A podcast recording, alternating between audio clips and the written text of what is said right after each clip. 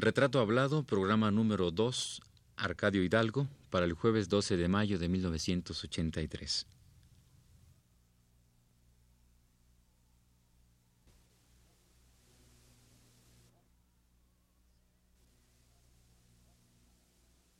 Radio UNAM presenta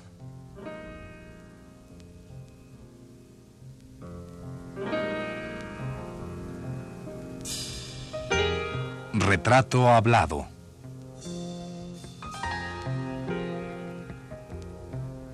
Arcadio Hidalgo.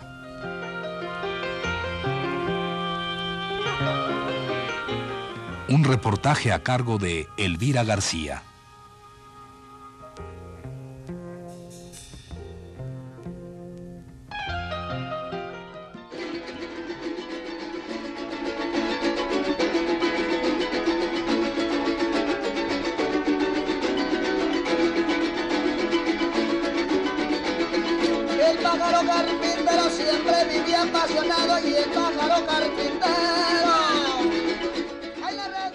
Pájaro carpintero siempre vive apasionado, y el pájaro carpintero, ay, le respondió el jilguero, y hombre, vive con cuidado, que siendo yo carbonero, una mujer me ha tiznado.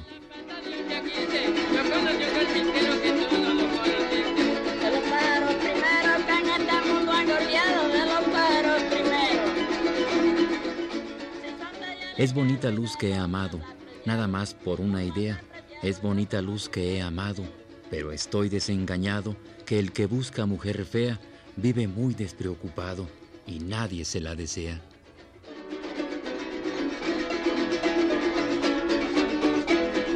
Es bonita luz que amado, nada más por una idea. Es bonita luz que amado. Pero estoy desengañado que el que busca mujer fea vive muy despreocupado y nadie se la desea.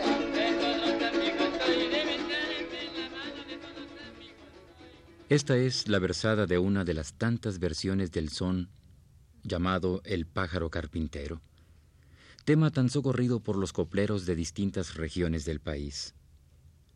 Esta variedad musical y letrística muestra la riqueza de nuestra lírica popular mexicana.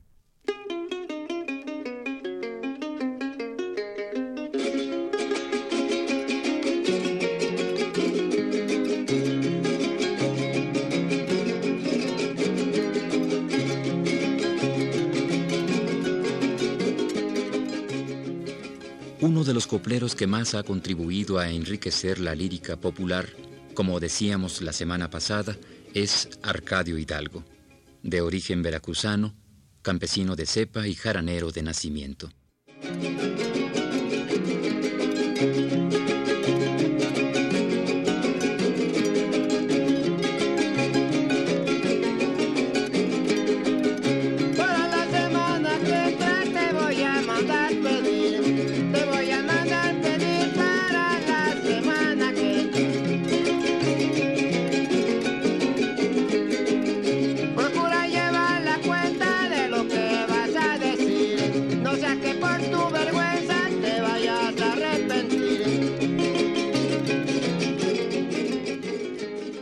Juan, ¿hasta qué punto Arcadio es, digamos, un poquito que es em, un año, dos años que se conocen, ¿no? Que están Ya tocando juntos. cuatro. cuatro. Cuatro. Cuatro años.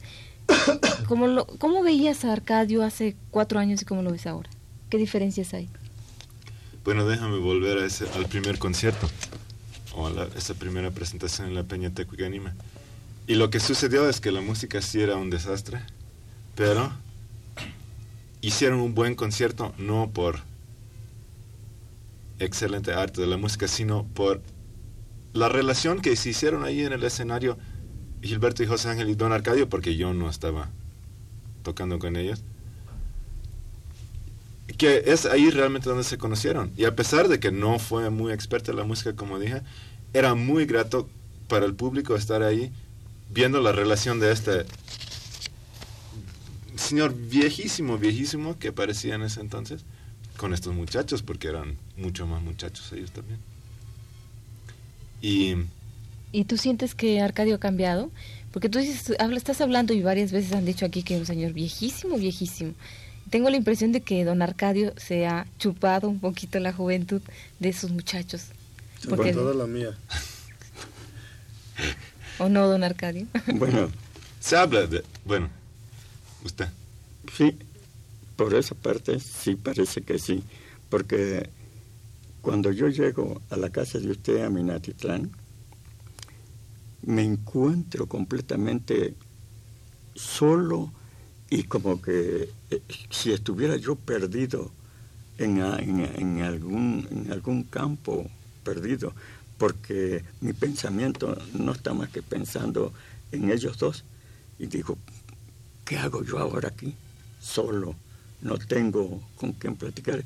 Y como con ellos, a, ahorita que he cambiado yo tantísimo, porque señorita, cuando yo llegué aquí a México, yo en Minatitlán, en la casa de usted, yo no podía caminar, andaba yo caminando con, con unos garabatos que le decimos allá, con los que trabajamos, y así andaba yo caminando porque yo no podía caminar.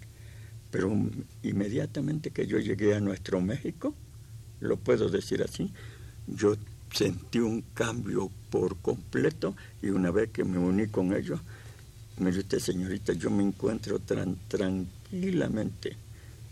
Lo que siento es que una vez que me retiro y llego a Minatitlán, parece, le vuelvo a repetir, parece que caí en, en alguna en alguna posa, en alguna cosa. Oiga, don Arcadio, ¿será que es la música que le hace un poco revitalizar? Pues probablemente sí, señorita. Para qué más que la verdad, y como ellos a cada rato vamos a hacer esto, vamos a, trabajar. Y yo no me les opongo. Luego, luego que ellos me dicen, vamos a hacer esto y tengo que hacerlo. Y cuando no puedo, les digo claramente, no, yo no voy a poder hacer esto, pero háganlo ustedes.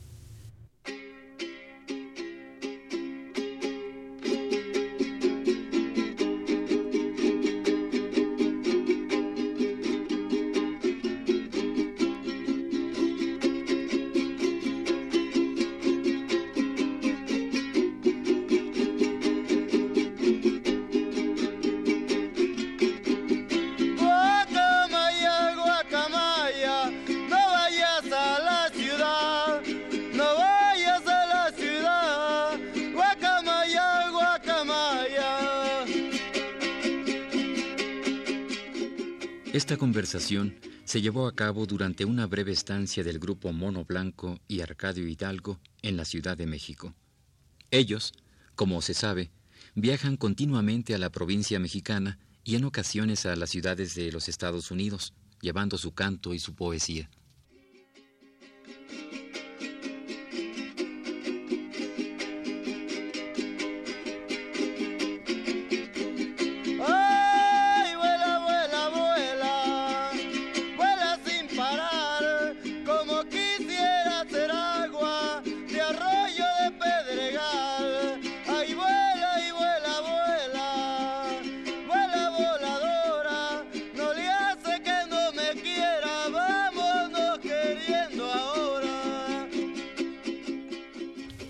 ¿Tú cómo sientes que ha cambiado don Arcadio? Bueno, por ejemplo, podemos citar detalles. Él dice, cuando, cuando yo lo conocí, me dijo que la esposa de don Arcadio es teca Y él la enamoró a través de un intérprete. Entonces ya después la señora aprendió a hablar español y a él le molestaba mucho que ella hablaba con sus paisanos y él no entendía, ¿no? Entonces le prohibió que hablaba que hablara zapoteco. Pero, pero ahora como ha conocido mucha gente y todo eso, y por ejemplo ve que otras gentes se interesan mucho en el estudio de, las, de esas otras lenguas y eso, él piensa ahora que si él hubiera tenido la experiencia que tiene ahorita, en lugar de haberle prohibido que ella hablara zapoteco, mejor él lo hubiera aprendido, ¿no? Claro. Este, no sé, por ejemplo, él nos podría decir que es para un Arcadio Hidalgo que siempre las mujeres le hicieron todo y de repente tiene que vivir, eh, somos cuatro, estamos cuatro hombres, entonces pues eh, yo guiso y otro tiene que lavar los trastes y algunas veces les toca a él, ¿no? De veras, don Arcadio, ¿qué se siente que ahora no tiene así esa facilidad de que esté una mujer cerca para que le lave los trastos, le haga la comida y eso? Pues mire, señorito, para qué más que la verdad, yo he venido, con ellos he venido aprendiendo muchas cosas. Y ellos dicen, es que forzosamente tienes que, que levantarte cuando te toque levantarte en la mañana y ponerte a lavar los trastes. Comprendo claramente que ellos al tiempo de que cenamos y eso, entonces me dejan poco tratamiento para que yo me vaya acostumbrando a lavar. Porque señorita, yo le soy sincero, yo en el tiempo que me crié, no, no encontrábamos estas facilidades que hay ahora de que los hombres, nosotros los hombres, tengamos la necesidad de ayudar a la mujer, que es muy correcto eso, de ayudar a una, a una, a una compañera que, que, nos está mirando, a ayudarla a lavar los trastes, a lavar uno su ropa o algo así. En ese tiempo que yo me crié, señorita, no había, si veían a uno que estaba lavando los trastes, lo primero que decían, ese, perdóneme usted, ese es choto. Eso es lo primero que le decían. Y, y, no, y, no, y no podía uno lavar los trastes porque los otros amigos, los otros hombres criticaban a uno. Y se está haciendo eso. Así como dije, yo no sé si hablé mal o hablé bien por aquí, ¿no? Pero pues yo eso es lo que... ¿Y ahora qué piensa usted del, del asunto de lavar los trastos y, y, lo que pensaban antes en su pueblo, en fin? Ya no se, no se le ocurre a usted pensar de que por lavar los trastos es usted, ¿qué? ¿Choto? Sí. Bueno, así les decían, ¿no? Este, pero ahorita yo llego y veo a mi señora que está atrasada, o viendo a mi hijito, o está preocupada en alguna cosa, agarro yo, luego, y me pongo a lavar, y toda la gente por allá en Minatitlán se queda mirando. Y, y Arcadio ha cambiado mucho ahora, mira, hasta está lavando trastes y, esas cosas. Pero, pues, había esa cosa de que se versa que, que, eh, que, el que se pone a hacer esas cosas, por allá le dicen esa palabra, que no sé si estará bien dicha o mal dicha. Pero no le pasa a uno nada, ¿no? No, nada, nada. Nada más, se la dicen y ya. Oiga, don Arcadio, por ahí corre una leyenda, una de tantas, ahorita que hablaba usted de su mujer, que usted fue o es muy enamorado. ¿Hasta qué punto eso es cierto? ¿Y ahora usted es más enamorado que antes? porque supongo que hoy conoce muchísimas muchachas todos los días, muy lindas, en fin. Oiga usted, la tristeza más grande que me da ver llegado a, a, que Dios me conceda esta edad que tengo, pero la pasión, el cariño de querer a las mujeres no se me olvida. Veo una mujer y se me viene el corazón hasta esta parte de aquí, parece que me... Porque en pensar que me gusta tanto y, y fui, no, no, le voy a decir que no, fui un poco bastante enamorado y me gustaron mucho, la, me gustan las mujeres. No se me puede olvidar en la vida que la mujer es la mitad, más de la mitad de la vida del hombre, porque el hombre sin la mujer no valdría nada nunca.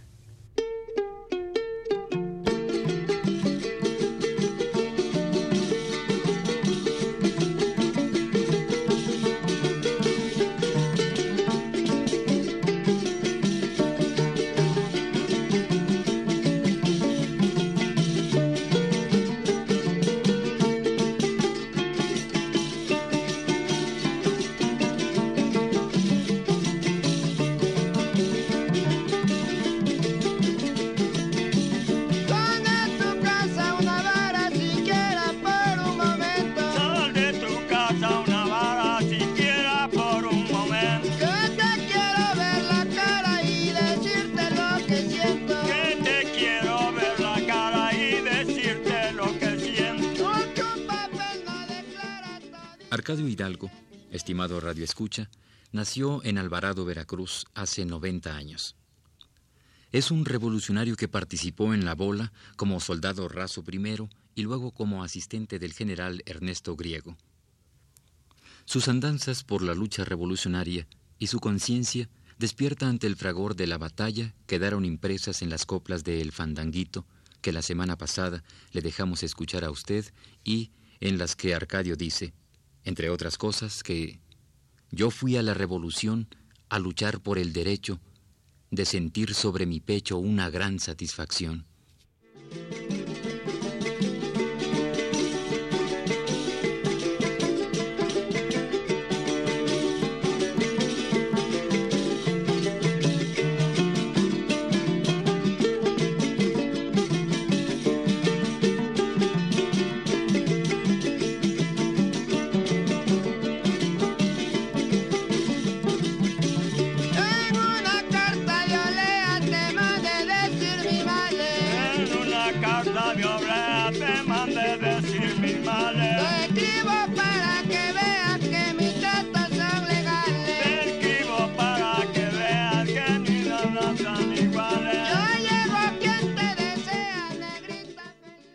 Don Arcadio, usted ha escrito muchas canciones, eh, muchas coplas, pensando eh, en alguna mujer o en algunas mujeres, en varias mujeres en distintas épocas.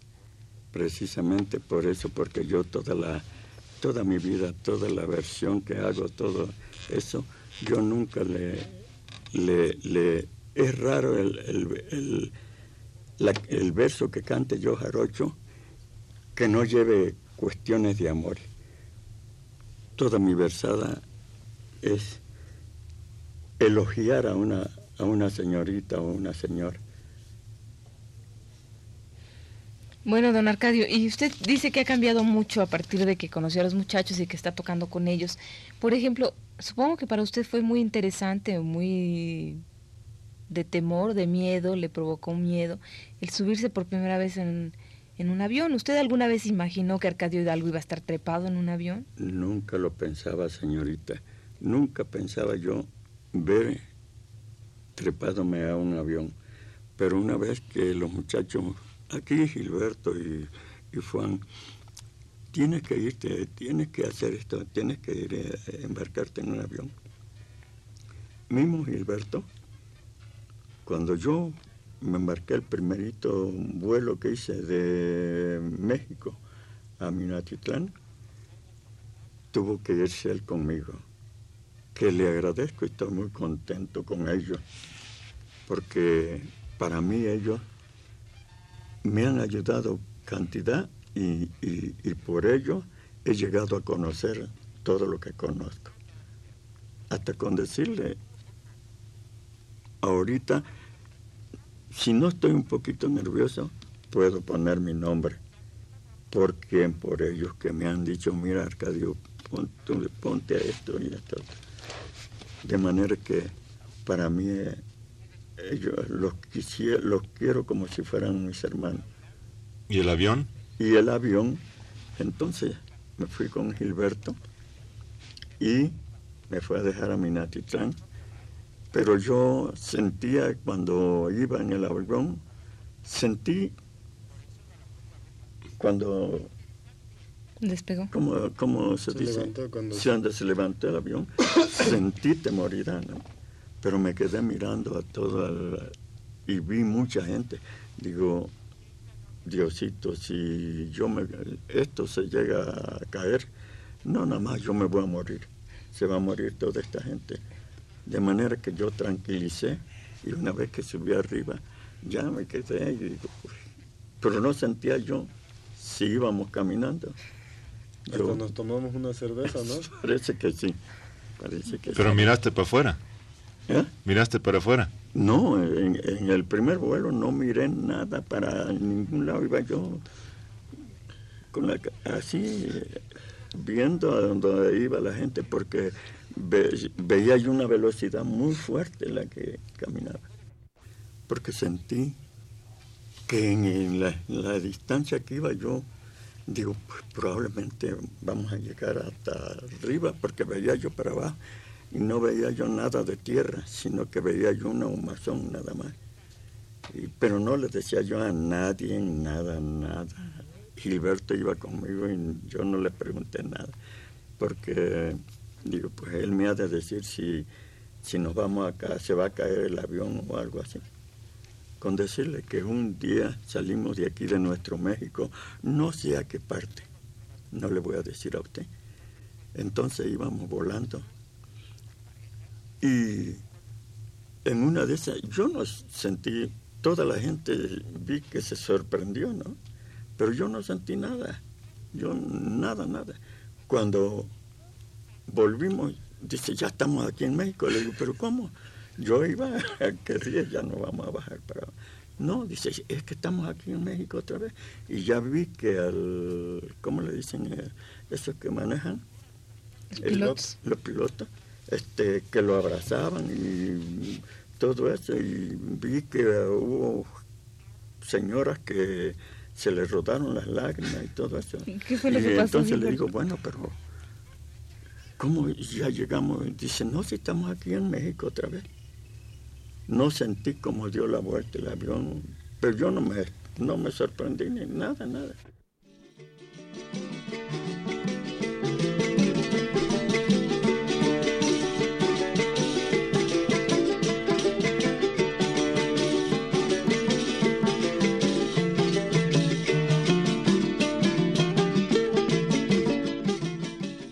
Arturo Barman, a quien también citamos en el programa anterior, nos dice lo siguiente en sus notas al disco Sones de Veracruz. En una carta yo le te mandé decir mi madre. En una carta te mandé decir mi La acumulación de coplas sucedió en todas partes, pero en diferentes direcciones. En unas se acentuó su resiedumbre, en otras se dio el juego culterano. Surgió el profesionalismo en muchos sitios, pero en otros se conservó el carácter vocacional del intérprete no remunerado. Sobre estas variedades surgieron aún otras, debidas al intérprete excepcional o al conjunto integrado o al compositor tradicional de talento. Con todo ello se formó una tradición compleja y multiforme.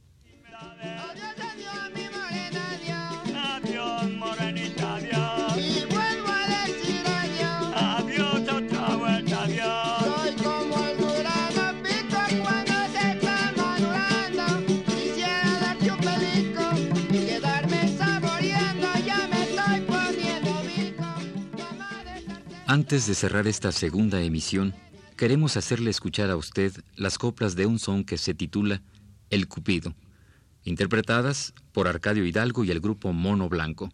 ¿Nos acompaña a disfrutarlo?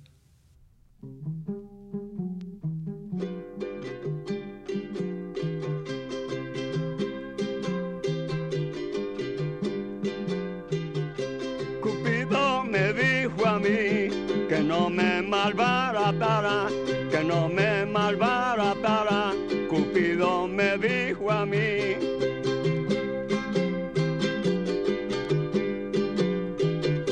Que primero andara al mundo y después que me casara, y después que me casara, que primero andara al mundo.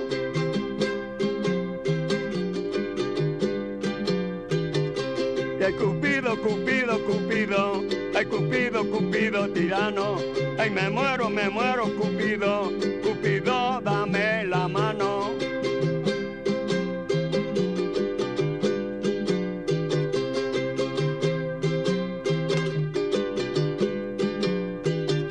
Cupido me dio su espada para llegar a su ausento, para llegar a su ausento. Cupido me dio su espada.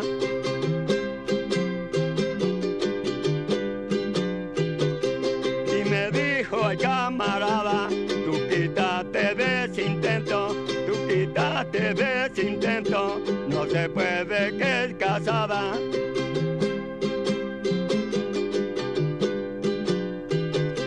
Y ay Cupido, Cupido chiquito, ay me muero, me muero Cupido, ay me muero, me muero Cupido, Cupido dame un besito.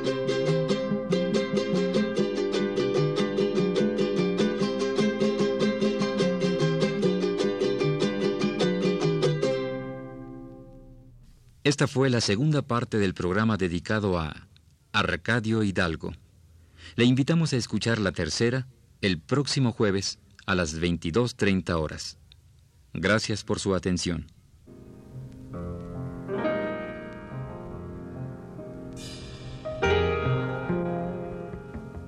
Radio UNAM presentó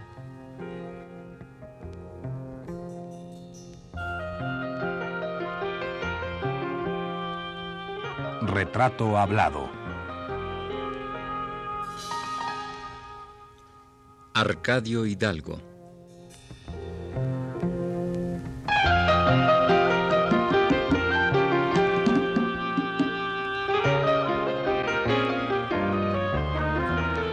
Un reportaje a cargo de Elvira García.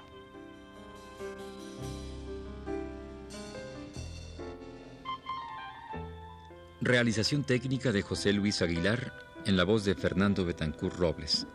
Fue una producción de Radio UNAM realizada por Juan Carlos Tejeda. Escuchamos en este programa música interpretada por el grupo Mono Blanco.